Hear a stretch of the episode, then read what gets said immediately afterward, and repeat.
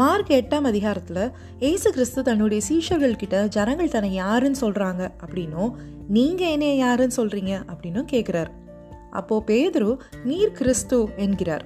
உடனே ஏசு கிறிஸ்து என்னை குறித்து யாரிடமும் சொல்ல வேண்டாம் அப்படின்னும் அவர் ஆசாரியராலும் வேத பாரகராலும் கொல்லப்பட்டு மூன்று நாளைக்கு பின்பு உயிர் தெழுந்திருக்க வேண்டியது. இதெல்லாம் விவரமாக சொல்கிறார் அப்போது பேதுரு ஏசு கிறிஸ்துவை தனியாக கூட்டிகிட்டு போய் அவரை கடிந்து கொள்ள தொடங்குகிறார் அப்படின்னு நம்ம வாசிக்கிறோம். அதுக்கு ஏசு கிறிஸ்து என்ன சொல்கிறாருன்னு வாசிக்கிறேன் கேளுங்க. மார்க் எட்டு முப்பத்தி மூணில் அவர் திரும்பி தம்முடைய சீஷரை பார்த்து பேதுருவை நோக்கி எனக்கு பின்னாக போ சாத்தானே. நீ தேவனுக்கு ஏற்றவைகளை சிந்தியாமல் மனுஷருக்கு ஏற்றவைகளை சிந்திக்கிறாய் என்று சொல்லி அவனை கடிந்து கொண்டார். மனுஷருக்கு ஏற்றவைகளை சிந்திக்கிறது அதாவது ப்ளீஸிங் பீப்புள் மனுஷரை ப்ளீஸ் பண்ணுறதும் திருப்திப்படுத்துகிற விதமாக நடந்துக்கிறதும் கருத்தருடைய பார்வையில் தப்பு. அவர் அப்படி மனுஷனுக்கு பிரியமாக யோசிக்கிற பேதுருவை எப்படி கடிந்து கொள்கிறான்னு பாருங்களேன்.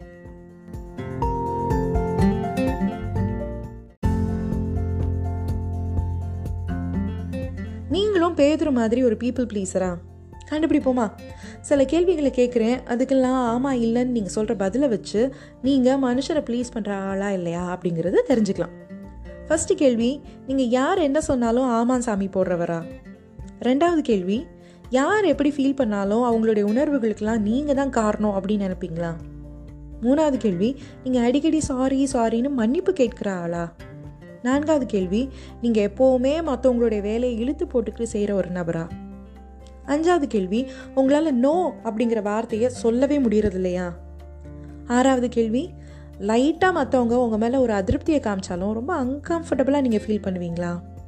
ஏழாவது கேள்வி உங்களை சுற்றி இருப்பவங்க நடந்துக்கிற மாதிரி அப்படியே அச்சு அசலாக நீங்களும் நடந்துக்குவீங்களா? எட்டாவது கேள்வி நீங்கள் மனதளவில் ரொம்பவே காயப்பட்டு இருந்தாலும் அதை வெளியே காமிச்சுக்கிறதுக்கு தயங்குற ஆளா? இப்போ கேட்ட கேள்விகளில் அஞ்சுக்கும் மேற்பட்ட கேள்விகளுக்கு நீங்கள் ஆமாம் அப்படின்னு பதில் சொல்லியிருந்தா ஐ எம் வெரி சாரி நீங்களும் ஒரு பீப்புள் ப்ளீஸர் தான்.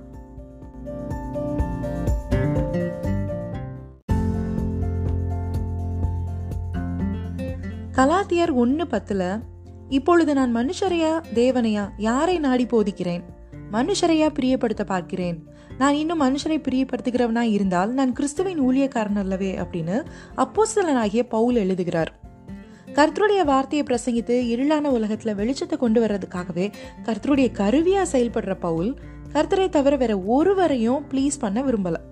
கொலோசியர் மூணு இருபத்தி நாலுல கூட எதை செய்தாலும் அதை மனுஷர்களுக்கென்று செய்யாமல் கர்த்தருக்கென்றே மனப்பூர்வமாய் செய்யுங்கள் அப்படின்னு பவுல் சொல்லியிருக்கிறார்.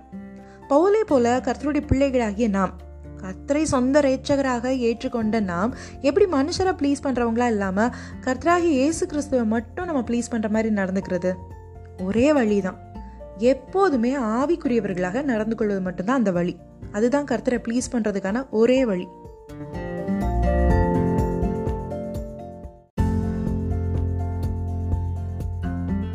டே டு டே லைஃப்பில் மனுஷரை பிரியப்படுத்துகிற மாதிரி நடந்துக்காம எப்படி கர்த்தரை பிரியப்படுத்துறது அப்படின்னு கானி ஹேட்ச் அப்படிங்கிற எழுத்தாளர் தன்னுடைய how to say no without feeling கில்ட்டிங்கிற புத்தகத்தில் எழுதியிருக்காங்க. அவங்க அதில் நிறைய டிப்ஸ் கொடுத்துருக்காங்க.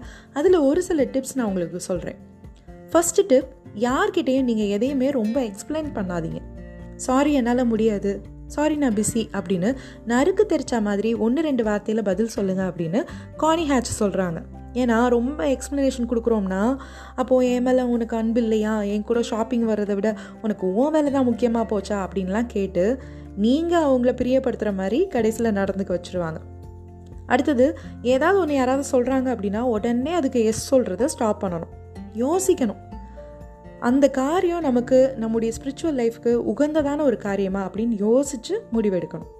அடுத்தது we have to set boundaries ஒவ்வொருத்தருக்கும் தனக்கான எல்லை கோடு அப்படின்னு ஒன்று இருக்குது அந்த லிமிட்டை தாண்டி போய் நீங்கள் மனுஷர்கள் முன்பாக நல்லவங்களை காமிச்சு நினைக்கிறப்ப தான் நீங்கள் ஒரு பீப்புள் ப்ளீஸர் ஆயிடுறீங்க அப்படின்னு காணி ஹேட்ச் சொல்லியிருக்காங்க.